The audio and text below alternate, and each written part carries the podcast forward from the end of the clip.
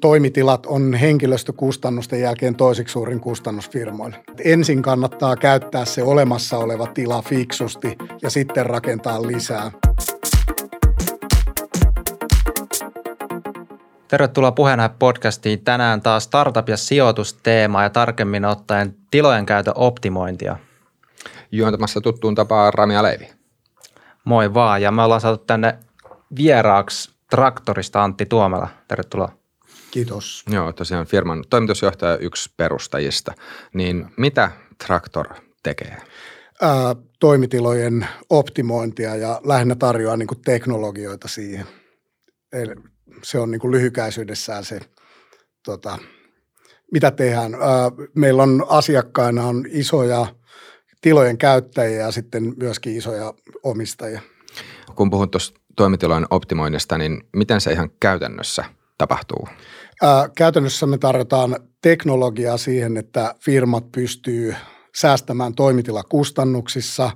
Ää, omistajat pystyy sitten niin vastavuoroisesti tekemään enemmän rahaa sitten toimitiloa, kun ne on suuremmalla käytöllä. Ja siihen tähän, näihin me tarjotaan sitten teknologioita. Että meillä on käytännössä suunnittelutyökalu kehitetty, jossa on kysyntää ja tarjontaa, algoritmi mätsää keskenään ja sitten meillä on erilaisia johtamistyökaluja ja sitten on applikaatio, jolla loppukäyttäjä eli se toimitilojen käyttäjä löytää ikään kuin kaupunkiympäristöstä sitten niin kuin sopivia, itselleen sopivia toimitiloja. Onko teillä ähm, eri palveluita vähän erityyppisiin käyttötarkoituksiin? Ky- kyllä meillä on. Että meillä on itse asiassa tämä koko firman ensimmäinen, niin kuin mistä tämä idea lähti, alkoi yksittäisestä lukiohankkeesta.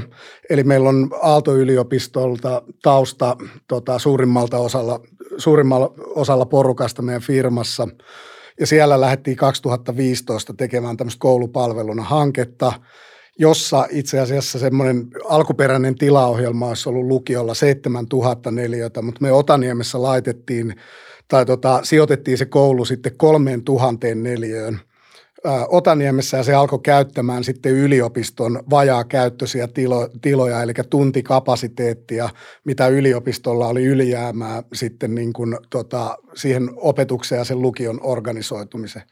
Ja se oli käytännössä ihan silmiä avaipia tuota, tuloksia tuli sieltä, eli kä- käytännössä Espoon kaupunki – säästää edelleen 35 prosenttia vuodessa kustannuksista. Opiskelijat on tyytyväisempiä ja sitten siinä on paljon niin kuin ympäristöaspekteja, että ei tarvitse käytännössä rakentaa enempää sitten to- toimitiloja. Pystyttiin aika nopeasti ratkomaan sitten siellä ja sitten samaa filosofiaa alettiin sitten siellä Otaniemessä käyttämään sitten niin kuin yrityksille, eli käytännössä Aalto-yliopisto – tiivisti todella, radikaalisti tilan käyttöönsä. Meillä 100 000 neliötä, niin me yhteensä noin 60 000 neliötä vuokrattiin tällä metodilla siellä, että jokainen vuokralainen kun tuli sisään sinne, niin, niin tota, sanottiin, että ette teitä tarvii näin paljon tilaa, vaan ottakaa puolet vähemmän ja käyttäkää näitä yliopiston niin kuin vajaakäyttöisiä resursseja. Siellä oli taustalla semmoinen, että Aalto-yliopiston käyttöaste toimistoaikana 2014-2015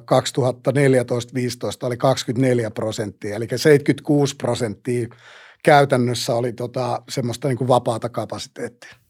Tämä tota, kouluhanke esimerkiksi, niin siis käytännössä ihan tarkoitti, että siitä koulurakennukset, mikä rakennettiin, tuli yli puolet pienempi. Kyllä. Ja tota, tämä, miten tämä oli mahdollista, eli mikä mulle tulee mieleen, niin siinähän on sitten pakko olla jotakin tämmöistä, kun puhutaan vaikka koulusta, niin oliko siellä jotain, että lukujärjestykset oli enemmän sitten lomittain, limittäin, että niitä samoja tilaa pystyttiin käyttämään useamman kerran vai mikä siinä tavallaan oli se teidän oivallus, jolla tämä niin mahdollistui? Ja se meidän oivallus oli sitä, että me tiedettiin, että siellä on koko ajan vapaata kapasiteettia. Tämä oli sikäli helppo harjoitus sillä tavalla, että niin kuin auditorioita on tosi paljon, jotka soveltuu luokkatiloiksi. Sitten meillä oli erityisiä niin kuin – sanotaan, että kaupungille tosi isoja investointeja on tämmöiset erityistilat, eli kemian luokat, fysiikan luokat, liikuntatilat, ruokalat, niin me tiedettiin siellä valmiiksi, että siellä on sitä kapasiteettia olemassa. Ja oikeastaan se meidän firman idea, että miksi me tota, lähdettiin tähän näin, me alkuun tehtiin sitä niin kuin Excel-taulukossa, mätsättiin näitä tiloja, ja se alkoi käymään niin raskaaksi sitten niin kuin – se kysynnän ja tarjonnan niin kuin paikallinen ikään kuin mätsääminen siellä, niin sitten me tota, lähdettiin sitten perustettiin tämä tota, firma, sivutyön lupana yliopisto oli tota, mukana tässä, tota, tai tietoinen tästä, että me perustettiin tämmöinen firma tota, ja tehtiin niin kuin sivutyöluvalla, sitten lähdettiin tätä teknologiaa kehittämään, eli käytännössä rakennettiin sitten algoritmi mätsäämään tätä, eli käytännössä lukiotapauksessa pystytään koko vuoden kurssitarjotin pistämään siihen, niin kuin, sulauttamaan siihen ympäristön vapaana oleviin tiloihin, mitkä on niin kuin kalenterissa vapaana, ja suunnittelemaan se niin kuin vuoden lukujärjestys sinne. Ja se on niin kuin, oli ehkä se niin kuin iso juttu. Et siellä käytännössä saattoi sit olla, että esimerkiksi joku musiikin oppitunti olikin kemian luokas jonain kertana vai niin Käytännössä tässä nämä niin musiikin luokka, jos on semmoinen, vaikka sanotaan Sibelius Akatemia – on vieressä ja siellä on niin kuin vajaa käyttöä, niin musiikin luokka ratkee aika paljon niin kuin sillä tavalla. Otaniemessä ei ollut musiikkitiloja, tota, tiloja, eli se rakennettiin, se tota, musiikkiluokka rakennettiin sinne sydänkohteeseen. Eli, eli te niin kuin itse asiassa hyödynnätte olemassa olevia tiloja, jotka on tämän asiakkaan omien tilojen ulkopuolella. Ju, juuri näin. Eli teillä täytyy olla jotain tietokantaa, mistä te sitten niin kuin saatte sitä tietoa, että mitä tässä niin kuin itse asiassa maantieteellisesti on lähellä. Joo, juuri näin. Ja tota, se on niin kuin silleen, niin kuin ei ole tähtitiedettä se juttu, että jos saat kaupunkiympäristössä, missä on paljon tota, on toimitiloja, niin on todennäköistä, että sieltä löytyy sit niitä vapaita tiloja. Et meillä on itse asiassa yksi tämmöinen, yksi meidän tota, perustajajäsenistä on yhden harjoituksen tehnyt Shanghai-keskustaan tota, kalleimmalle kadulle Shanghaissa rakenta, ollut mukana rakentamassa lukioa sinne, joka käyttää sitten niin kuin hotellien resursseja, konferenssikeskuksia, museoita päivässä aikaa, milloin ne on aika hiljaisella käytöllä. Eli käytännössä tämä toimii niin kuin moneen suuntaan, Eli, mutta se on ihan puhdasta oikeastaan niin kuin matematiikkaa sitten, että sulla on, tiloilla on jokaisella niin kuin tietyt speksit ja sitten ne pystytään niin kuin sulauttamaan siihen kaupunkiympäristöön. Kuinka paljon, jos ajatellaan nyt vaikka toimitiloja Helsingissä, niin onko teillä jotain analytiikkaa tai statistiikkaa siitä, että kuinka paljon toimitilat on oikeasti hyötykäytössä ja kuinka paljon ne on tyhjillään? No siis Helsinki pääkaupunkiseudulla perinteisesti ne on semmoinen niin kuin ehkä karkea arvio 10 miljoonaa neliötä on toimitilaa. Vajaa käyttö on ollut, se on lisääntynyt aika paljon, eli vapaana olevat toimitilat. Sitä on niin kuin varmaan olisikohan 1,2 miljoonaa tällä hetkellä. Mutta siitä, mitä on käytössä, vaikka jos ajattelee se erotus siitä, vaikka 8,8 miljoonaa näin tota, laskennallisesti, niin se, niiden käyttöaste toimistoaikana on 40-50 prosenttia, parhaimmissa firmoissa 60 prosenttia. Eli sitä, tätä on todella paljon sitä niin kuin vapaata kapasiteettia on, on olemassa niin kuin missä tahansa ympäri maailmaa. Ja me tietenkin aloitettiin tämä niin kuin yliopistokampuksilta, tämä niin kuin, kampuksella tämä harjoitus ja semmoinen ensimmäinen identiteettikriisi meille niin kuin tuli siellä, kun mä olin, tota, itse vastasin siitä tota, yliopiston kampusinvestointiohjelmasta, joka oli aika mittava toisiksi suur, ää, Euroopan toisiksi suurin kampusinvestointi tota, Aalto-yliopiston kampusinvestointiohjelmaa, niin rakennettiin uusia taloja ja käyttöaste oli 24 prosenttia. Me lähdettiin tutkimaan sitä, että jos pelkästään yliopistokampuksia ajattelee niin kuin maailmanlaajuisesti, niin noita on niin kuin Aalto-yliopiston kokoisia yliopistoja on, niitä on varmaan niin kuin, tota, 40 000 maailmassa. Jos otetaan ammattikorkeakoulut mukaan, niin se tarkoittaa sitä, että näitä on niin kuin, 12 miljardia neliötä, joiden käyttöaste tutkitusti on 20-30 prosenttia toimistoaikana. Niin sitä kapas- tota, kapasiteettia on ihan mielettömän paljon maailmassa. Ja siitä tämä oikeastaan meidän se kimmoke lähti tähän firmaan, että jotain pitää tehdä tälle asialle, koska kuitenkin kiinteistöt on maailman suurin omaisuuserä, suurin ympäristökuormittaja, että me niin kuin, koettiin ikään kuin tämmöinen niin kuin uskonnollinen jopa herääminen siihen, että meidän on pakko tehdä tälle asialle jotain. Ja tämä on niin kuin nykyaikana teknologialla ratkottavissa.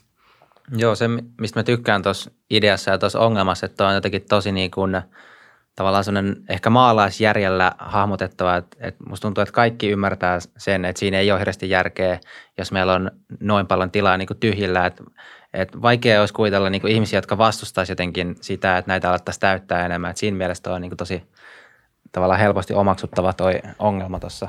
Se on, se on just näin, että se perusidea on ollut kaikki, että mitä me ollaan kansainvälisesti saatu palautetta. This makes sense, se on niin kuin se juttu. Mutta sitten tulee semmoiset tavallaan omistajuuteen liittyvät asiat, ihmisten omat työhuoneet, professoreiden omat työhuoneet, kaikki se niin kuin, ja turvallisuuteen liittyvät asiat, niin se on ehkä semmoinen tota, asia, mikä vielä vaatii aikaa monilla firmoilla ja muuta. Ja se totta kai vaatii niin kuin onnistuneita keissejä siitä, että, niin kuin, että isot firmat ottaa tämmöisiä malleja käyttöön. Että kyllä tämä niin kuin nykyajan trendi jakamistaloudesta ja tavallaan tämmöisessä access-ekonomissa niin tota, et on paljon ihmiset, ettei niin kuin haalita omaa, vaan sitten käytetään joustavasti. Että sillä joustavuudella on itse asiassa tosi iso arvo ja se on ehkä korostunut nyt tämän koronapandemian tota, aikana todella paljon sitä, että se to, tavallaan pitkien vuokrasopimusten haaliminen ei ole välttämättä positiivinen asia, jos maailma muuttuu nopeasti. Niin mitä muuta sä sanoisit, että minkälaisia haasteita teillä nyt on ollut? Tässä just toitte sille sen, että, että, että nämä omat työhuoneet esimerkiksi, että, että niistä sitten on, saattaa joillekin olla vähän niin kuin vaikea päästä, päästä irti, mutta että mitä, mitä mitä kaikkia haasteita teillä, no, teillä on tullut? Sanotaan, että varmaan se iso kysymys asiakkaiden kanssa, kun me ollaan keskusteltu tästä, on justiin turvallisuuteen, että pääseekö, että kuka tahansa voi tulla meidän konttorille ja pystynkö mä tekemään niin kuin tietoturvallista työtä ja muuta. Mutta meillä on lähinnä, no se esimerkki on sitä, jos katsoo isoja globaaleja firmoja, niin heidän työntekijät tuolla juna-asemilla ja kahviloissa tällä hetkellä tekee palavereiden välissä – työtä. Eli me konkreettisesti, mitä me tarjotaan, että jos saat niin kun teet liikkuvaa työtä, niin sulla on vaikka se kaksi tuntia palaverin välillä, niin sun ei kannata käyttää sitä matkustamiseen takaisin pääkonttorille ja sitten asiakkaalle, vaan sä pystyt löytämään semmoisen tilan, mitä sä sillä hetkellä tarvit jostain siitä niin kuin matkan varrella. Eli se ongelma käytännössä, mikä näissä niin kuin taloissa on, että niin kuin naapuritaloon ei näe sisälle. Se, mitä teknologia ja tämä digitalisaatio mahdollistaa, niin se luo niin kuin näkymän siihen saatavuuteen tota, sinne niin kuin naapuritaloon, että hei, mä voinkin mennä tonne tekemään töitä ja tuolla onkin tuommoista ja tuommoista tilaa. Joo, niin mitä sä muuten, muuten sitten näet, että tämmöiset coworking-tilat, mitä nyt viime aikoina jonkun verran on tullut, että mikä on niiden tulevaisuus? Siis tuosta on todella paljon tutkimusta ollut, että vaikka tämä niin koronapandemia, no varsinkin coworking-tilat on kärsinyt tästä todella paljon, koska isot firmat on irtisanonut ne sopimukset ja tuolla on nyt paljon isoja coworking-firmoja on niin kuin todella lähellä, että ei mene nurin ehkä, tai toivottavasti ei mene nurin, mutta kyllä kaikki kansainväliset trendit viittaa siihen, että niiden määrä tulee lisääntymään myös tulevaisuudessa. Eli kyllä se, se, semmoisia niin kansainvälisiä arvioita on esimerkiksi USAsta, että tota, jos tällä hetkellä 5 prosenttia ö, amerikkalaisen suurkaupungin toi, tota, toimistokannasta on coworking-tiloja, niin se on todennäköisesti 30 prosenttia. Oli ennen koronapandemiaa, tota, että 30 prosenttia tulisi olemaan jopa 20-30, eli seuraavan kymmenen vuoden aikana ne lisääntyy. Niin se on jännä nähdä, että mikä tämä koronan vaikutus tulee olemaan, että joo, kaikki varmaan eletään siinä, toivoisin, että totta kai tämä on väliaikainen tämä itse pandemia, mutta sitten ne vaikutukset sen jälkeen, että kuinka paljon tämä mahdollisesti muuttaa sitä kulttuuria, muuttaako tämä jopa sitä suuntaa, että jos me oltiin menossa siihen suuntaan, että enemmän coworkingia, enemmän niin kuin minglausta erilaisten firmojen niin kuin julkinen ja yksityinen ja kaikki niin kuin vähän sekoitellaan, rikotaan siilorajoja, niin mihin se kulttuuri tulee menemään tämän jälkeen, että, että jatkuuko se vai palataanko me sitten jotenkin niihin omiin konttoreihimme. Se on ehkä se, se on justiin tämä niinku coworking-tilojen ehkä se niinku harha on siinä, että ne on semmoisia pöhinäpaikkoja. Et se on vähän niin kuin tämä startup-skene on semmoista, että tämä on vaan semmoista, että isot firmat haluaa käydä pöhisemässä ja muuta. Ja mä luulen, että tämä on kokenut aikamoisen inflaation. Eli käytännössä coworking-tilat, mitä ne tarjoaa isoille firmoille, ne tarjoaa uusia paikkoja. Että sulla on esimerkiksi coworking-tilaverkosto, tota, niin, niin se tarjoaa sille, että sun työntekijä voi tehdä osan viikosta siellä töitä. Et sille ei välttämättä tarvitse olla semmoinen niin kohtaamispaikkamerkitys. Se, mitä mä itse uskon ja mistä on myöskin aika paljon kansainvälistä niin tutkimusta nyt, niin pääkonttoreiden rooli koronapandemian jälkeen tulee muuttumaan enemmän semmoisiksi kohtaamispaikoiksi. Eli semmoinen niin perinteinen koppikonttorityö – mitä on tehty sille, että niin kuin porukat isossa kaupungeissa istuu ruuhkassa aamulla tunnin, menee kahdeksaksi tunniksi sinne omaan koppiin tekemään niin kuin, tota, Ö, tota, yksinään töitä ja sitten viettää ruuhkassa sitten toisen tunnin takaisin kotiin, niin se varmaan tulee radikaalisti muuttumaan, koska nyt on ollut niin kuin koko maapallo on ollut semmoisessa laboratoriossa tässä, missä ihmiset on joutunut tekemään kotoa töitä – ja monet ihmiset on huomannut sen, että hei, kaksi tuntia lisää aikaa päivissä, ei tarvii istua ruukissa, niin todennäköistä on, että se niin kuin itsenäinen työ ja semmoinen keskittymistä vaativa työ siirtyy lähemmäksi kotiin. Jos on, ei ole kotona, niin se on jossain kodin lähellä. Mutta sitten semmoiset kohtaamiset, niin tota, ne tapahtuu ehkä siellä firman pääkonttorilla tai sitten jossain kolmansissa paikoissa. Niin, eli voisiko tämä tarkoittaa sitä, että pääkonttori pääkonttorilla käytäisiin sitten vaikka kerran viikossa ja se loppuviikko sitten oltaisiin nimenomaan jossain semmoisessa coworking-tilassa, mikä on sitten lähempänä kotia. Juuri näin, tai sitten kotona. Et se on niinku varmaan se kansainvälinen, niinku, mitä nyt on Amerikkaan siitä hyvä maa, että siellä tehdään paljon tutkimuksia, siellä on isoja globaaleja firmoja. Niin, niin tota, semmoinen, paljon tulee tutkimuksia siitä, että ihmiset itse asiassa haluaa tehdä vähintään 2-3 päivää viikosta töitä – kotoa tai kodin läheltä, joka tarkoittaa sitä, että sillä pääkonttorilla se on sitten kaksi päivää viikossa. Sitten kun porukka menee sinne pääkonttoriin, niin se on varmasti, ne haluaa saada mahdollisimman paljon irti siitä. Eli varmaan se isoin muutos on just näin, että se ei mennä vaan sen takia, että tota, äh, ikään kuin firma tai pomo käskee, että sun on pakko olla siellä niin kuin toimistolla, koska nyt on jouduttu opettelemaan siitä. Tämä on niin kuin tosi iso kulttuurimuutos firmojen johtamiseen ja tiimityöhön ja ihan niin kuin kaikkiin HR-asioihin on sitä, että nyt on ollut pakko opetella se niin kuin etätyöskentely ja se luottamus siihen niin kuin etätyöhön on muuttunut ihan eri tavalla, että uudet työkalut on työ, tai, työkaluja on otettu enemmän käyttöön, ne varmaankin, jos tämä tilanne jatkuu ja hetken kun jatkuu, niin ne kehittyy koko ajan enemmän. Ja kysehän on niin kuin ihmisten niin kuin tottumuksista. Joo. Mitä sä sanoisit, että mikä sitten olisi yrityksille se, tai jos sä vielä haluat vähän, vähän vielä tota, vääntää rautalangasta, niin mikä olisi yritysten intressi sit tähän näin, että, että pääkonttorilla ollaan se päivä pari viikossa ja loppuaika sitten tehdään, tehdään jossain no, muualla? Siis yrityksellä on varmaan niin kuin monia intressejä. Se, se, mikä on ollut nyt mielenkiintoista seurata, niin amerikkalaiset teknologiayhtiöt, niin kuin valtavat teknologiayritykset, niin kuin Google – Facebook-firmat, tota, nehän on tota, antanut virallisia lausuntoja, että ne jatkaa etätyöskentelyä ää, vielä kesään 2021 asti. Ja monet on jopa linjannut niin, että loppuelämän ihmiset saa tehdä kotoa töitä. Tässä on varmaan se iso juttu on se nimenomaan talent, tota, talentin rekrytointi näkökulma. Eli jos sä haluat parhaan työntekijän ja paras työntekijä haluaa tehdä kotoa töitä – niin, niin sä tietenkin, jos on tarpeeksi hyvä ihminen, niin sä haluat sen tarjota hänelle, koska nyt on huomattu, että se ei vaikuta niin radikaalisti siihen työn lopputulokseen ja muuta. Sitten toinen juttu on totta kai, että mitä, jos toimitiloihin tulee, niin mikä nyt on ollut iso herätys monille firmoille ja varsinkin talousjohtajille, on ollut se, että niin kuin henkilöstö on monissa maissa help- suhteellisen helposti pystytty lomauttamaan – mutta sitten taas niin kun toimitilan vuokra, vuokria ei tietenkään kiinteistöomistajat voi antaa, niin kun, koska ne on velkavivutettuja.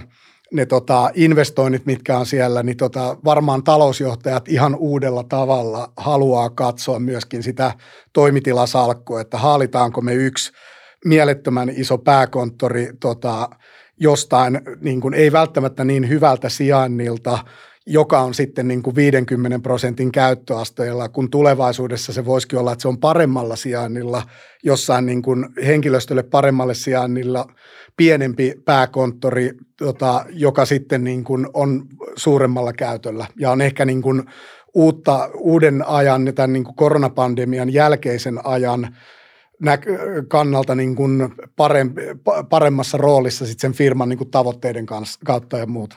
Mm, että siinä tulisi periaatteessa firmalle ihan suoraa säästöä siitä, että se on halvempi se toimistokustannukset, tai siis nämä kiinteistökustannukset esimerkiksi. Ei kun totta kai. Se on niin kuin, yleensähän niin kuin toimitilat on henkilöstökustannusten jälkeen toisiksi suurin kustannus firmoille. Ja se on ollut ehkä semmoinen, niin kuin, että se on, kun ei ole ollut mitään muuta tapaa itse asiassa ajatella kuin neljöitä tai neliömetrejä tai neliöjalkoja. Ja koko kiinteistöalan ongelma on ollut sitä, että kaikki myy ja ostaa pelkkiä neljöitä. Mutta se, mikä ulottuvuus me ollaan niin kuin firmana tota, haluttu tuoda tähän on se tuntiulottuvuus. Eli sillä neljöllä ja niillä niin kuin tiloilla on myös se niin kuin tuntikäyttöulottuvuus, että, niin kuin, että ei kannata sitä, että jos ei perjantaina kukaan käytä tilaa, niin on hyvä saada joku muukin maksaja tota, sille niin kuin tilalle sitten. Joo, itse asiassa vaikka tuossa aiemmin sanoin, että vaikea nähdä ketään, joka vastustaa tätä, niin nyt itse asiassa keksiä, että siis tämä rakennusteollisuus – se on, näin me luultiin aluksi, että tota, itse asiassa, että me, meiltä on kysytty paljon, että kuka hävii tässä jutussa. Niin me alkuun vuosi sitten sanottiin vielä, että rakennusliikkeet, mutta meillä on nyt kasvava määrä. Meillä on nyt esimerkiksi NCC ollut tota, meidän varmaan niin kuin isoin, isompia asiakkaita. Meillä on kolmas projekti NCCn kanssa käynnissä tällä hetkellä, joka on nähnyt sen, että itse asiassa tällä näin logiikalla – myös kiinteistön omistaja ja se rakennusliike pystyy enemmän tekemään niin kuin investoinnilla tuottoa kuin aiemmin. Eli käytännössä saat enemmän maksajia sille investoinnille. Ja sitten kun sä puulaat tavallaan sen käytön siihen yhteen investointiin ja ihmiset on halukkaita tota, maksamaan niin kuin siitä faktisesta käytöstä, niin siinä myöskin niin kuin rakennusteollisuus voittaa, mutta totta kai isossa mittakaavassa niin varmaan on semmoinen tilanne, että, niin kuin, että betonikuutioita valetaan vähemmän, mikä on niin kuin itse asiassa ympäristön kannalta itse asiassa tosi hy- tärkeä juttu, että tota, Öö, tota, ei rakenneta liikaa, koska tämä on kuitenkin 40 prosenttia yhteensä niin kuin maapallon niin kuin CO2-päästöistä tulee näistä niin kuin, ikään kuin sääsuojista. Niin on tavallaan jännä, että jos jos miettii just sieltä kannalta, että, rakennetaan vähemmän, niin joo, se on rakennusteollisuudelle huono asia tietyllä tavalla, mutta toisaalta taas sit, jos miettii yksittäisiä yrityksiä rakennusteollisuuden sisällä, niin voisi ajatella, että, että, että, että, että kyllähän niilläkin pitäisi olla sitten taas insentiivi olla tässä mukana, koska jos ne tilat alun perinkin suunnitellaan semmoiseksi, että ne sopii tämmöiseen tehokkaaseen käyttöön – ja, ja että, että, ja että, että, että tämä tämmöinen kuin yhteiskäyttö on alusta asti mietitty siellä, niin kyllähän semmoiset kohteet sit myös on paljon houkuttelevampia sitten taas. Niin, niin ja saako sitten niin per neljä enemmän sitä vuokraa periaatteessa? Niin, se on mahdollista silleen niin kuin juuri näin, että sä saat niin kuin enemmän tuottoa sille neljölle ja se mikä kiinteistön omistajille tulee aina kalliiksi, niin on itse asiassa vuokralaisten muutot. Eli sulla on kasvava firma – joka tai sitten se joko kasvaa tai supistuu. Ja se on niin kuin aika, aika todennäköistä, että jompaa kumpaa aina firmoille käy. Niin se kallein juttu on sitä, että kun ne tilat on vuoden kaksi tyhjänä, sä et saa mitään tuottoa siinä. Sitten sä tuota, neuvottelet uuden vuokralaisen kanssa siellä ja se haluaa – muuttaa kaiken ja siellä niin kuin suunnitellaan sitä, niin se omistaja tota, joutuu investoimaan taas siihen. Niin se hyvä yhtälö tässä on sitä, että sä saisit täl- tällä mallilla saa itse asiassa omistaja myöskin semmoisen yhtälön, että se vuokralainen pystyy joustaa ympäristöön, mutta se kuitenkin pysyy siellä ikään kuin sydänkohteessaan siellä tota, hyvällä sijainnilla ja näin. Joo, sitä, sitä miettii just, että jos toi aiheuttaa sitten tilojen käytön tehostumista, mahdollisesti ehkä neliöhintojen nousua, jo, jos olisi toi logiikka, että per neljä voidaan ottaa enemmän, niin mitä toi just tekee sitten niin kaupunkien tiivistymiselle? Et se on varmaan semmoinen aika avoin kysymys vielä, että et toisaaltahan toi just mahdollistaa sen, että ei tarvi lähteä sinne NS-pääkonttorille, vaan sä voit jäädä sinne kodin mutta sitten toisaalta, jos ne ö, pääkonttorit on pienempiä ja niitä halutaan sieltä paremmilta sijainneilta, niin keskittyykö tuossa sitten entistä vahvemmin kaupunkien keskustoihin? Siis me nähdään sillä tavalla, että tämä niin tasaa sitä niin kuin isoa urbanisoitumisen painetta maailmassa. Eli käytännössä jos katsoo, että missä rakennetaan maailmassa, niin Kiinassa suurkaupungit, ihmiset muuttaa maalta kaupunkiin. Meillä on pääkaupunkiseutu on semmoinen, että täällä näin tapahtuu kuitenkin suurin osa rakentamisesta Suomessa. Totta kai on kasvukeskuksia muitakin niin tämä tasaa sitä, että itse asiassa jos ajattelee kaupungin intressejä sitä, että niin kuin, tämä on mielettömän hidasta hommaa on itse asiassa rakentaminen, suunnittelu, kaavoittaminen, kaikki tämmöiset jutut, niin tota, tällä tavalla itse asiassa saa nopeammin porukkaa kaupungin alueelle, kun ruvetaan käyttämään tota, niitä tiloja fiksummin. Eli meidän oikeastaan se väittämä on sitä, että ensin kannattaa käyttää se olemassa oleva tila fiksusti ja sitten rakentaa lisää. Kun, sitä, kun tämä nyky, nykyinen niin kuin kiinteistöala ajattelee silleen, että koko ajan vaan rakennetaan lisää. Että kun sulla on firma, esimerkiksi iso firma etsii pääkonttoria pääkaupunkiseudulta, niin se on mielettömän vaikeaa löytää Helsingin keskustasta. Ja sen takia on just meille tullut niin kuin näitä alueita tuonne niin kuin kehien varsi, varteen ja muuta – ja koko ajan tulee lisää ja lisää niitä, niin ehkä niin kuin se rakentaminenhan tapahtuu siellä, että tota, mutta tämä ehkä niin kuin, kyllähän kaikille on tilaa, että kyllä sitä niin, kuin, niin kauan kun porukkaa muuttaa tietylle alueelle koko ajan, niin, niin tota, varmasti rakennetaan. Se ei tämä niin kuin poista sitä rakentamista, mutta tämä on niin kuin ehkä, kyllä me nähdään, että tämä on yhtälö, missä kaikki voittaa sitten pitkällä aikavälillä. Joo, tuossa ennen kuin laitettiin kamerat päälle, niin sanoit, että teilläkin isoimmat asiakkuudet on täällä niin kuin kansainvälisiä Suomen rajojen ulkopuolella, niin mitkä on teidän semmoisia merkittävimpiä kilpailijoita tai onko tämmöisiä kilpailevia teknologioita, jotka sitten mahdollisesti vähän poikkeaa teistä?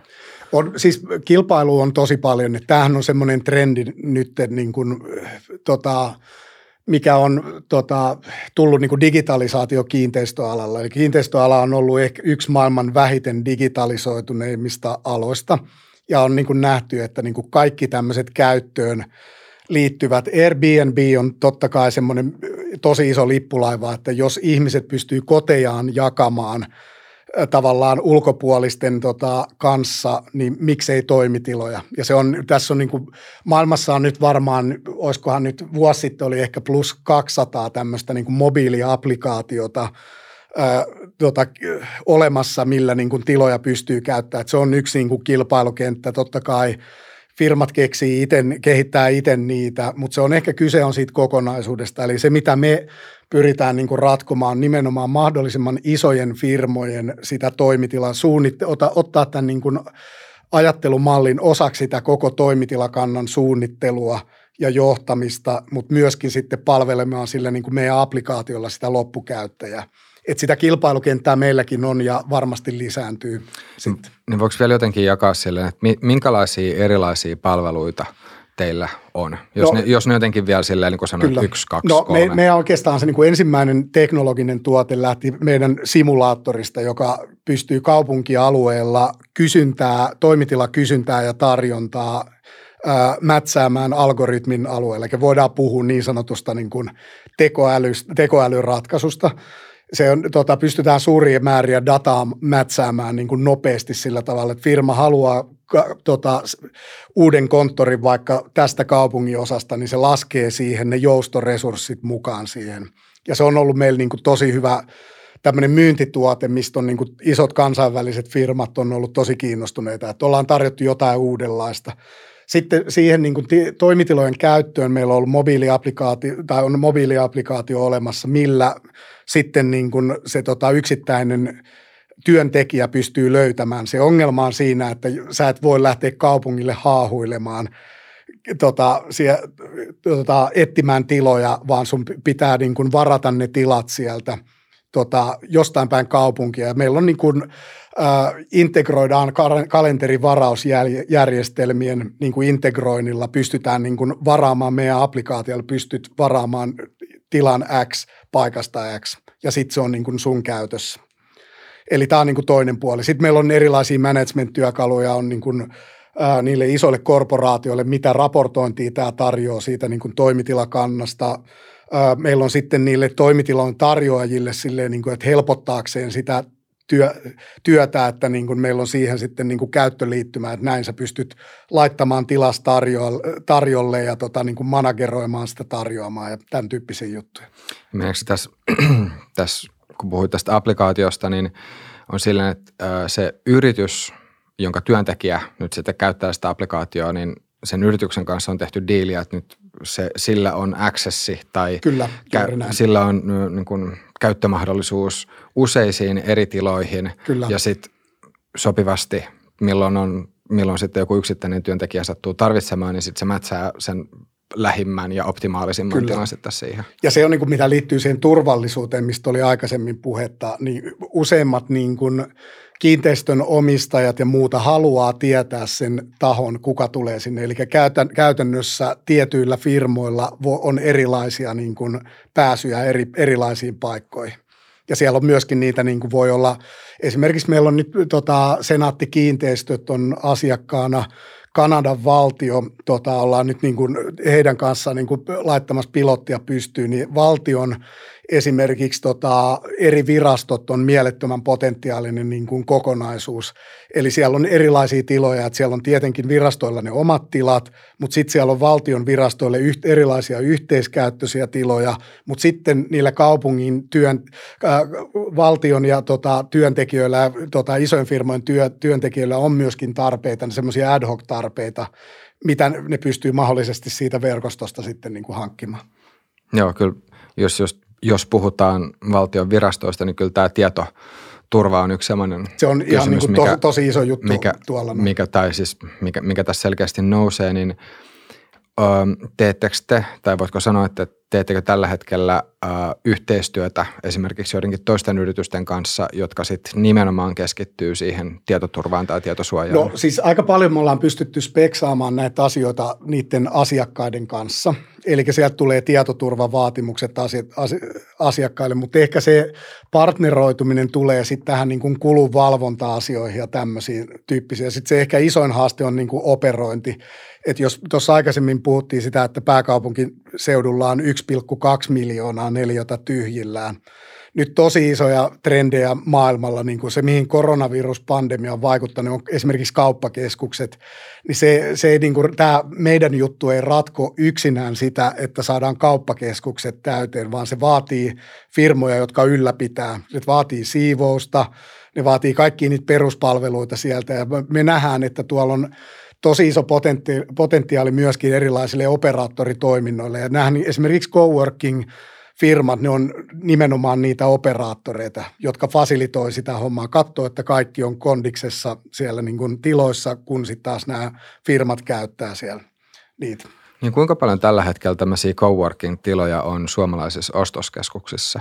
Niit, no on niitä jonkun verran, mutta se, ja se on vähän niin kuin, että mikä on ostoskauppakeskuksen niin kuin määritelmä, mutta kyllä niin kuin coworking-tilat e, aika paljon on itse asiassa kaupunkikeskustoissa. Että se jos katsoo niin kuin isoa kaupunkia missä päin tahansa maailmaa, niin tota, ne on aika paljon siellä kalleimmalla alueella. Tota, se keskittymä on just siellä, missä on se niin kuin eniten ihmisiä. Mutta se, mitä ehkä tämä koronapandemia aikaan saa, että se tarve niille coworking-tiloille tuleekin siellä, missä ihmiset asuu.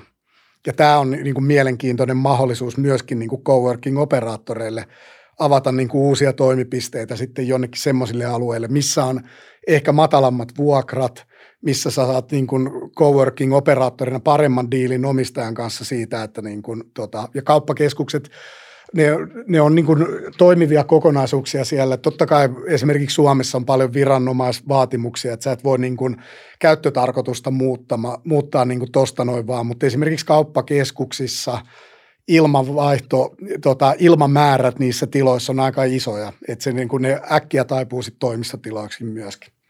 Niitä on sinänsä jännä semmoinen, äh, voi miettiä kulttuurillinen muutos, jos se on nyt tullakseen, että et, et sen sijaan, että et menee johonkin duunipaikkaan, missä sä juttelet vaikka lounastauolla sit niiden sun – omien kollegojen kanssa, niin meneekin jonnekin, tai niin kuin oman yrityksen työntekijöiden kanssa, niin että menee jonnekin paikkaan, missä on itse asiassa ihmisiä ihan kaikista mahdollisista firmoista, niin kyllä siitä tulee, tulee myös semmoinen ajatus, että voiko tämä itse asiassa olla niille firmoille hyödyllistä myös se, että, että yksittäiset työntekijät olisikin yhä enemmän tekemisissä, tekemisissä muiden firmojen työntekijöiden kanssa, joka sitten taas hyödyttää sitä firmaa jollain tavalla. Niin, tai sitten siellä sun työpaikalla tai työtilassa ei olekaan ne sun työkaverit, vaan se onkin sun naapurit. Se onkin joku sun tota, niin. lähiasukkaat siellä niin kuin samassa coworking tilassa. Ja sitten kun katsoo niin kun vaikka isoja firmoja, että niillä on tosi paljon partnerifirmoja ja muita, että ihmiset asuu ympäri vaikka pääkaupunkiseutua, niin kyllä niitä löytyy aika läheltä sieltä. Et mäkin olen itse tässä näin nyt niin kun koronan aikaa on ollut niin face-to-face tapa, tapaamisia jonkun verran tässä, niin ollaan sovittu johonkin, niin kuin, että nähdään siellä keskellä jossain lounastapaamiselle. Ja ehkä se tärkein juttu ja isoin juttu, mitä ihmiset selkeästi tuntuu kaiva, kaipaavan, on ne ulkopuoliset kontaktit. Mutta sitten toisaalta – kun sä työkavereiden kanssa oot jossain niin kuin, tota, Zoomissa, Google Meetsissä tai Teamsissa vietät koko päivän, niin se on niin kuin ihan ok. Ja tämäkään ei tarkoita sille, että joko tai, mutta sun osa sun viikosta voi olla semmoista, että sä tapaat sitten sun esimerkiksi sidosryhmiä jossain lähempänä kotia, kun taas sitten, niin kuin, että sun pitää aina mennä sinne ruuhkissa kaupunkien keskustaan ja muuta. Että se on se ainoa niin kuin, paikka, missä sä voit työtä tehdä.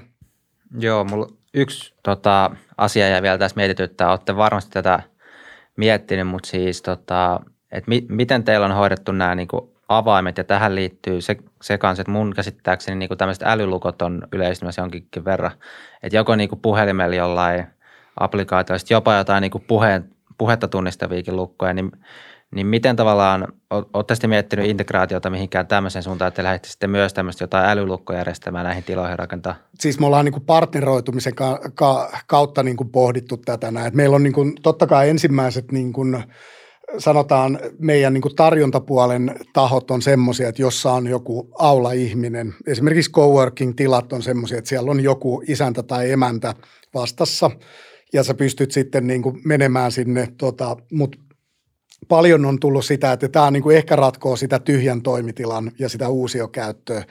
Projektitiloissa sitten on semmoinen paljon firmoja, milloin on tarve projektitiloille, että se ei ole vaan niin kuin kaksi tuntia tai sitten kymmenen vuotta se tarve, vaan on semmoisia, että sulla on muutaman kuukauden tarve projektitilalle – niin se on ta- tosi iso tarve tuolla niin kuin kysyntäpuolella.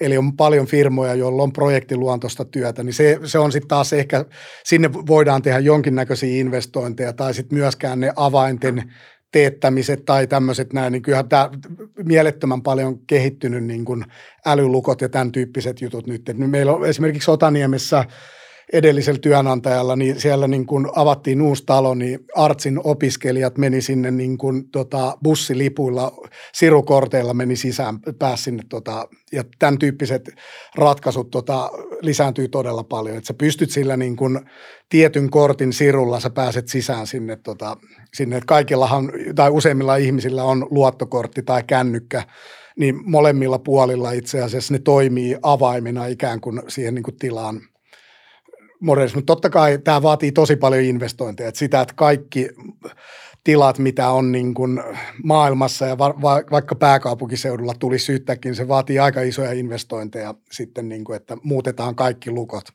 Lukkotoimittajat on varmasti olisi innoissaan tästä näin, mutta tota, ne on aika kalliita investointeja.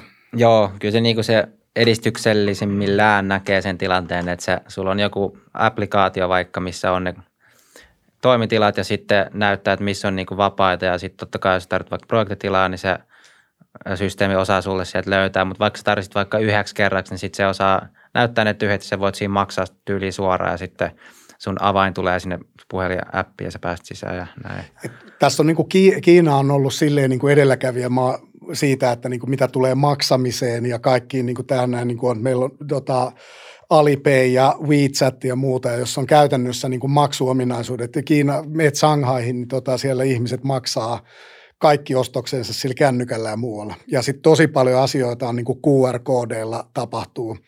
Eli kyllä varmaan tulevaisuus on semmoinen, että sitten sä pystyt niin kuin maksamaankin asioita ja pääset QR-koodeilla sisään ja muuta. Mutta tämä on niin kuin mielenkiintoinen, että mitä, mitä maailma on niin kuin viiden tai kymmenen vuoden päästä, koska tuo teknologia kehittyy niin mielettömän paljon maailmalla. Niin, kyllä sinänsä jos miettii vaikka jotain näitä siis sähköpotkulauteja, niin kyllähän nekin lukot, tai siis niin sanotut lukot, ne toimii siis kännykällä just, että sä kännykällä hoidat, hoidat itselle sen varauksen tai kun oot siinä ja sitten se laite alkaa toimimaan. Niin samalta, ihan samalla tavalla, tavalla niin kuin joku niin Ja sitten tässä kun ajattelee, että sulla on niin kuin tuhat neliötä tyhjää tilaa versus sitten sähköpotkulauta, niin se tyhjä tila, niin se, ei ole, se on niin kuin – päi, päi, pari päivää niin kuin on vuokra, niin saat se on sähköpotkulaudan hintainen, niin kyllähän tämä on niin kuin semmoinen asia, että niin kuin varmaan monet herää tähän näin. Mm, ja just se, mitä mainitsit kanssa tuossa, niin ne niin kuin päästövaikutukset, että just kun puhutaan isoista tiloista, niin se puhutaan niin kuin aika isonkin skaalan ää, päästövähennyksistä, jos toi saadaan niin kuin leviämään ja tehostumaan ympäri maailmaa, niin se on kyllä ehdottomasti niin kuin positiivinen impakti ja juttu tuossa. Joo, mitä sä sanoisit, että mitkä nimenomaan teidän yrityksellä on sitten taas ollut niitä, no jos voisi sanoa haasteita tai, tai ongelmia ja miten te olette sitten niitä lähtenyt ratkomaan tässä vuosien varrella? No meillä on niin kuin sanotaan, että varmaan kun meillä oli hyvä tausta, me tiedettiin, että tämä homma toimii, näin se pitää toimia, niin totta kai tämä teknologia kehittäminen ja oikeiden teknologiatyyppien löytäminen ja muuta. Meillä on sitten ollut hyviä kumppaneita tässä, meillä on pääoma sijoittajaksi tuli. Esimerkiksi Reaktor tota, tuli tässä näin niin kuin vuosi sitten sijoittajaksi. Me tietenkin reaktori on taas sitten siellä teknologiakentässä ja niin kuin hyvät kontaktit, että tässä on niin kuin, se avasi tosi paljon meille niin kuin varsinkin rekrymielessä, niin kuin ihmiset otti meidät vakavammaksi, vakavammin niin kuin, firmana semmoiset osaajat sieltä. Ja meillä on niin kuin nimenomaan ehkä tämä – sitten just nämä niin kuin firman arvot, että tässä näin, että me ei olla vaan keksit, rakentamassa jotain applikaatioita, jollain tehdään rahaa, joku pääomasijoittaja tekee rahaa, vaan sitä, että meillä on oikeasti niin kuin hyvä missio, että me yritetään muuttaa maailma. Että tämä on niin kuin maailman suurin toimiala ja tämä puhuttelee paljon niin kuin työntekijöitä, mutta totta kai siis sanotaan, että varmaan se pullonkaula on tietenkin teknologia kehittäminen. Se on yksi ollut iso juttu ja sitten varsinkin niin kuin asiakkaiden semmoinen tota, en nyt sano muutosvastarinta. Meillä on ollut paljon niin kuin asiakkaita, joiden kanssa ollaan päästy, päästy kehittämään, mutta sitten totta kai tämä koronapandemia, että just kun me oltiin pääsemässä lentoon, tuli tämä koronapandemia, tota, joka toisaalta niin kuin pisti useimmat hankkeet jäihin, mutta sitten se on avannut meille taas mielettömän hyviä uusia hankkeita niin kuin maailmalla. Että tämä asia on ruvennut kiinnostamaan isompia toimijoita tota, sitten maailmalla. Mutta onhan tämä niin kuin startup – yrittäjän elämä on niin kuin, tämä jatkuvaa vuoristorataa ja niitä haasteita on niin kuin todella paljon. Niin kuin, että, ja siinä on vähän niin kuin, että mihin resurssit riittää ja muuta, että, niin kuin, että tulee isoja mahdollisuuksia mielettömän paljon, että sitä, että, niin kuin, että mihin suuntaan firma menee, niin siinä on niin kuin jatkuvaa vuoropuhelua sitten niin kuin pääomasijoittajan kanssa, että, niin kuin, että, hei, että mihin suuntaan meidän kannattaa mennä. Meillä on varsinkin tämä koronapandemia ollut semmoinen niin kuin – tavallaan oma fiilis on sitä, että ollaan pystytty kääntämään tämä voitoksi, kun sitten taas monille startup-yrittäjille niin tämä voi olla semmoinen, että niin kuin aika haastava tilanne. Joo, niin totta, sen voisi vielä kysyä, että mitä sä oot ollut tässä yrittäjätaipaleen alussa mieltä tästä, että mistä ollaan puhuttu aikaisemminkin, että tämä niin kuin Helsingin ää, tavallaan startup-kenttä ja palvelut ja tukipalvelut, mitä täällä on, niin sanoit tuossa, että Aalto-yliopistolta niin lähtöisin, niin mitä, mm. mitä sä oot ollut mieltä, että kuinka hyvin tämä on toiminut yrittäjän näkökulmasta tämä Helsingin niin kuin tukipalvelut ja tämä kenttä? On, siis kyllähän tämä on mielettömän hyvä. Mä, totta kai Aalto-yliopistossa, kun rakennettiin niin kuin esimerkiksi Agrid, tämä tota, startup-kasvuyrityskeskus sinne ja sitten on niin kuin Marian sairaalaprojektit, onhan meillä ihan maailmanluokan puitteet – että on niin kuin, ja kyllä me ollaan niin kuin helsinkiläinen firma pääkaupunkiseudulta ja halutaankin olla sitä. Ja tota, mutta tämä on niin kuin kuitenkin semmoinen juttu, että kyllä tämä tavallaan niin kuin meidän se niin kuin haaste on, meillä on nyt tutkittu useampia kaupunkeja, meillä on niin kuin pitkä tausta, itsellä on niin kuin MITin kanssa tota, Bostonia, sitten on niin kuin Piilaaksossa, tota, meillä on yhteistyökumppani, meillä on Torontossa yhteistyökumppani, niin kyllä se, se suurin haaste on varmaan sille, että miten saadaan ihmisiä tänne. Että se on niin kuin koko, siis niin kuin tämän ää, pääkaupunkiseudun ja Suomen talouden ehkä suurin neste on sitä, että jos puuttuu ihmiset, niin tota, si, se on niin kuin aikamoinen pullonkaula. Että kyllä Suomen niin kuin toisaalta sitten, niin kuin jos ajattelee sitä että tavallaan, niin kuin, että mikä tekee tästä niin kuin startup-yrittäjä tota, niin kuin ystävällisen paikan, niin on kyllä se koko elämänkaari sitten. Että miten tavallaan, niin kuin, millaista täällä on asua, millaista täällä on muuttaa, että miten saadaan ne huippuosaajat. Tota. Että ollaan me totta kai hyvin kaukana siitä niin kuin Piilaaksosta tai jostain New Yorkista, missä on sitä, talent on niin kuin mielettömän iso. Tota, silleen, mutta ei, on tämä varmasti hyvä paikka. Sitten totta kai itselle tosi tota, tuttu paikka Tukholma, niin Ruotsissa on taas sitten taas vähän isommat kuviot ja muuta, ja se vetää tietyllä tavalla puoleensa. Mutta kyllä tämä niin pääkaupunkiseutu on, ei, ei, ei täältä niin kuin mitään puutu. Ehkä hyviä ideoita tarvittaisiin lisää ja semmoinen, niin kuin, että tämä niin kuin pelkkä startup-pöhinä ei, ei niin kuin riitä pitkällä aikavälillä. Että meillä on mielettömän hyviä niin kuin just slassit ja muuta, mutta ei, mekin niin kuin firmana niin ei me olla niin kuin oltu juurikaan niin kuin siinä startup-pöhinässä. Että meillä oli omasta mielestämme hyvä idea, löydettiin tosi nopeasti pääomasijoittajat, niin meillä ei ollut semmoista tar- tarvetta käydä messuosastoilla niin kuin myymässä tätä niin kuin kaikille sijoittajille, että meillä on silleen käynyt tuuri tota, siinä suhteessa, että ollaan aika nopeasti saatu sitten hyvät sijoittajat mukaan tähän. Mitä sä muuten Antti sanoisit sitten taas niille ihmisille, jotka on kiinnostunut yrittäjyydestä tai sitten jotka nyt on yrittäjiä, niin mitä kaikkea niin kuin sun oman kokemuksen pohjalta, niin mitä vinkkejä sanoisit näin ihan niin yrittäjän näkökulmasta? No toi on tosi hyvä kysymys, koska mulle ei niin kuin, silleen niin kuin, mä olin pitkään korporaatio tyyppi ja sille tein pitkän uran niin kuin Pohjois- tai Euroopan toisiksi suurimmassa kiinteistöalan konsulttifirmassa, jossa mä olin niin kuin partnerina ja se oli tietynlaista yrittäjyyttä, mutta se oli silleen, että kun meillä on 1500 tai 1000 ihmistä jo firmassa, niin se on niin kuin eri juttu.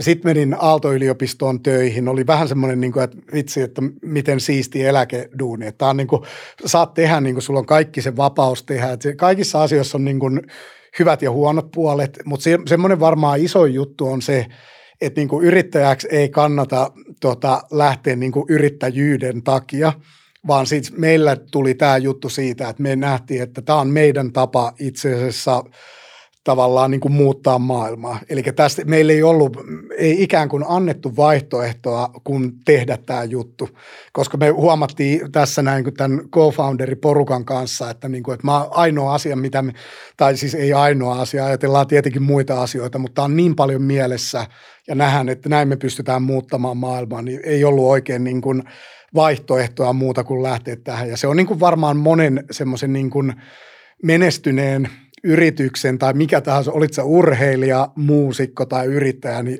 jos sulla on se kipinä siellä ja sulla ei ole niin kuin vaihtoehtoja muuta kuin tehdä sitä, koska niitä ihmisiä niin kuin kavereistakin varmaan puolet jakautu silleen, että puolet sanoi, että hei, vau, miten rohkeeta, ja puolet totesi silleen, niin kuin, että hei vitsi, että aivan idioottiveto, että pitä, pitikö sunkin niin kuin ryhtyä tämmöiseen, että sullahan oli ihan hyvä duuni. Että se tavallaan kyllä se niin kuin juttu pitää löytää sisältää ja, ja se on vähän sama kuin ollut tuolla akateemisissa piireissä, että joku väitöskirjan teko, niin harva saa sitä tehtyä jotain väitöskirjaa kirjoitettua silleen, että vaan, että tavoitteena kirjoittaa väitöskirja ja nauttia niistä seremonioista, vaan silleen niin kuin se asia, että miten saat sen maaliin, että se on susta, sä oot kiinnostunut siitä aiheesta ja oikeasti näet, että tämä tuo jotain, niin kuin, puhutaan paljon tämmöisestä existential purpose-asioista ja muista, että se on niin kuin totta kai yrittäjillä, että jos sä löydät sen ja siihen työyhteisöön, ja tämähän ei ole mikään niin kuin one man show, et meillä on niin kuin tavallaan, nyt ollaan kasvettu tosi paljon, meillä on tällä hetkellä 18 ihmistä jo duunissa ja kasvetaan koko ajan, niin sun pitää, koko sen porukan pitää löytää se yhteinen juttu, että näin me muutetaan maailmaa, niin sillä tavalla ehkä se tulee, se, se on kivaa kaikille ja sitten siitä se onnistuukin mahdollisesti. Joo. Ähm, sanoit tuossa, että olette just kasvanut, kasvanut paljon ja myös nyt olette sitten laajentunut äh, tai olette la, niin laajentumaisilla sitten ulkomaille, niin ähm, miten te olette hoitanut tämän kansainvälistymisen? No se on niin kuin oikeiden partnereiden löytäminen sieltä, että se on niin kuin tavallaan, tämä on nyt semmoinen, missä on niin kuin pää, meidän pääomasijoittajista niin kuin on erityisesti niin kuin Lifeline Ventures on tullut mukaan ja siellä on niin kuin salkkuyhtiöitä, on Volttia ja muita – niin tavallaan se pitää tehdä todella suunnitelmallisesti. Eli se pitää niin kuin käsikirjoittaa se juttu, että semmoinen, niin kuin, puhutaan playbookista ja muuta, niin kyllä me ollaan niin kuin sitä opeteltu paljon ja edelleen opetellaan, että miten me skaalataan tämä juttu seuraavaksi 20 kaupunkiin. Silleen, että niin kuin se juttu ei voi olla silleen, että meistä co-founderista, että kuka muuttaa mihinkin, vaan tämä pitää toimia Suomesta käsin ja tämä pitää olla niin hyvin niin kuin kansissa tämä homma, että se paikallinen kumppani ja tulevaisuudessa paikalliset työntekijät pystyy sen tekemään. Ja me pystytään täältä Suomesta käsin teknologisesti ja muuten tukemaan sitä hommaa. Mutta onhan, onhan toi niin kuin rankka laji silleen, niin kuin, että aikaerot, että meilläkin on nyt Kaliforniassa yhteistyö tota, kumppanit siellä. Meillä on monta kertaa viikossa Kanadaan, USAhan iltapalavereita. Nyt on Aasiassa, Shanghaissa avautumassa toiminnat ja muuta, niin kyllähän tämä on semmoista tasapainottelua, että niin kuin tylsää ei ole. Että siinä on niin kuin tavallaan semmoinen itsellekin semmoinen kahdeksasta neljään työskentelykonttorilla, niin se ei ole mahdollisuus. Niin mä oon itse kanssa miettinyt sitä, että, niin kuin, että missä mä työni teen ja kun on vielä kolme lasta kotona, meillä on kaikilla on pieniä, tuota, osalla on pienempiä lapsia itsellä alkaa olla jo teini-ikäisiä, niin kyllä sitä tarvii myöskin hoitaa se puoli, niin aikamoista tasapainottelua tämä on silleen niin kuin – Joo, toi oli itse asiassa hyvä, kun kysyt tätä, kun tuntuu välillä, että toi kansainvälistyminenkin on vähän semmoinen hokema, tai sillä että joo, että kansainvälistytään ja sitten kun kansainvälistytään, mutta sitten itse asiassa mitä tehdään silloin, kun kansainvälistytään, niin se on itse asiassa ihan hyvä, kun avasit tuossa. Ja tota, no ei sitä varmaan tietysti se olekaan niin tarkka termi, että milloin sitten ollaan kansainvälisiä varsinaisesti. Tai onko Suomi kansainvälinen niin. maa, että sitähän voidaan niin Kyllä me itse nähtiin, että meidän tarina oli alusta lähtien oli niin kuin kansainvälinen firma ja se oli se tavoite, että me nähtiin, että kun meillä oli Aalto-yliopistossa, kun me oltiin duunissa siellä, niin meillä oli to, siis todella kansainvälinen yhteisö. Meillä tuli yliopistokollegoita sieltä kyselemään, että hei, vau, mitä juttuja te olette tehnyt täällä – että tavallaan, niin kuin, että, että he haluaisivat tehdä samantyyppisiä juttuja. Ja totta kai kun me tätä metodia siellä kehitettiin, meillä tuli paljon niin kuin kontakteja, nähtiin se potentiaali, että se lähtökohta oli jo alusta lähtien silleen, että Suomi on liian pieni maa tähän näin, ja sitten Ruotsikin on vaan silleen, että menee isot markkinat, ja meillä on nyt heti alusta lähtien ollut silleen, että miten me päästään useammalle mantereelle. Eli silleen, että Eurooppa ei riitä, vaan silleen, että miten me löydetään oikeat kumppanit Amerikoista – Aasiasta ja muuta, että niin kuin, ja missä järjestyksessä tämä tehdään, niin se on ehkä se isoin haaste nyt. Niin miten muuta siis, miten te olette ne nykyiset yhteistyökumppanit sitten löytänyt? No siis verkostojen avulla meillä on niin kuin tuttuja, on aina niin kuin joku tuttu, joka tuntee jonkun. Että niin kuin kiinteistöala on sille aika pieni globaalisti. Ja sitten on semmoisia tyyppejä, että meidän niin kuin huomattu, että meidän myynti esimerkiksi ei ole semmoista, että me palkataan joku puhelinmyyjä soittelemaan Suomesta – tota, päättäjille jonnekin isoon kaupunkiin tai pääkonttorille, vaan pitää olla ihmisiä, jotka tuntee, jotka avaa ovia meille ja me päästään kertomaan tämä tarina sitten. Että tämä on niin kuin se kilpailu, että itsellekin on ollut silleen, paljon niin kuin kärsii siitä, tulee yhteydenottoja nykymaailmassa ympäri maailmaa koko ajan, joku myy jotain, niin kaikkeen se lähtökohtaisesti porukka sanoo, että ei, vaan meidän pitää löytää ne tyypit, jotka tuntee, joihin, joilla on niin kuin luottamus niihin tahoihin. Totta kai, kun sä saat referenssejä ja sitten ne asiakkaat rupeaa puhua tämän asian puolesta, niin se kantaa sitten niin kuin – sit sä et ole niin kuin, niin, tavallaan niiden henkilösuhteiden varassa, mutta niin kuin näiden tyyp- tyyppien löytäminen on niin kuin se ykkösjuttu. Joo, sitten ehkä, olisiko viimeisten sanojen paikka, onko vielä jotain kielen päällä viimeinen hissipuhe tähän loppuun? No, äh, tässä nyt tuli aika laajasti katettua niin kuin monta asiaa, mutta varmaan kyllä niin kuin se iso juttu on, niin kuin, tämä maailma on nyt tosi mielenkiintoisessa tilanteessa, että mihin tämä menee, niin – erityisesti niin kuin toimit, koskaan ei ole niin kuin kiinteistöala ja toimitilat ollut näin paljon julkisuudessa kuin nyt on niin kuin globaalisti tämän koronapandemian takia, niin tämä on, eletään mielenkiintoista aikaa. Ja toivotaan, me toivotaan tietenkin, että me pystytään auttamaan mahdollisimman monia tahoja sit näillä meidän teknologian ratkaisuilla, että päästään niin kuin takaisin arkeen käsiksi ja muuta. Yes. Mutta hyvä, hei Antti, kiitoksia oikein Kiitos paljon vierailusta. Paljon. Kiitoksia katselijoille ja kuuntelijoille ja pistäkää kanssa YouTubessa kommentteja, mitä mieltä te olette kiinteistöjen optimoinnista ja kiinteistöjen tämmöisestä yhteiskäytöstä. Joo, kiitos vaan munkin puolesta ja voisin muistuttaa tässä, että ottakaa myös Instagramissa puheenaiheessa seurantaa. Sinne tulee joka jaksoon liittyen hyödyllistä sisältöä. Niin tota, mutta eipä muuta nähdään ensi jaksossa. Moi moi!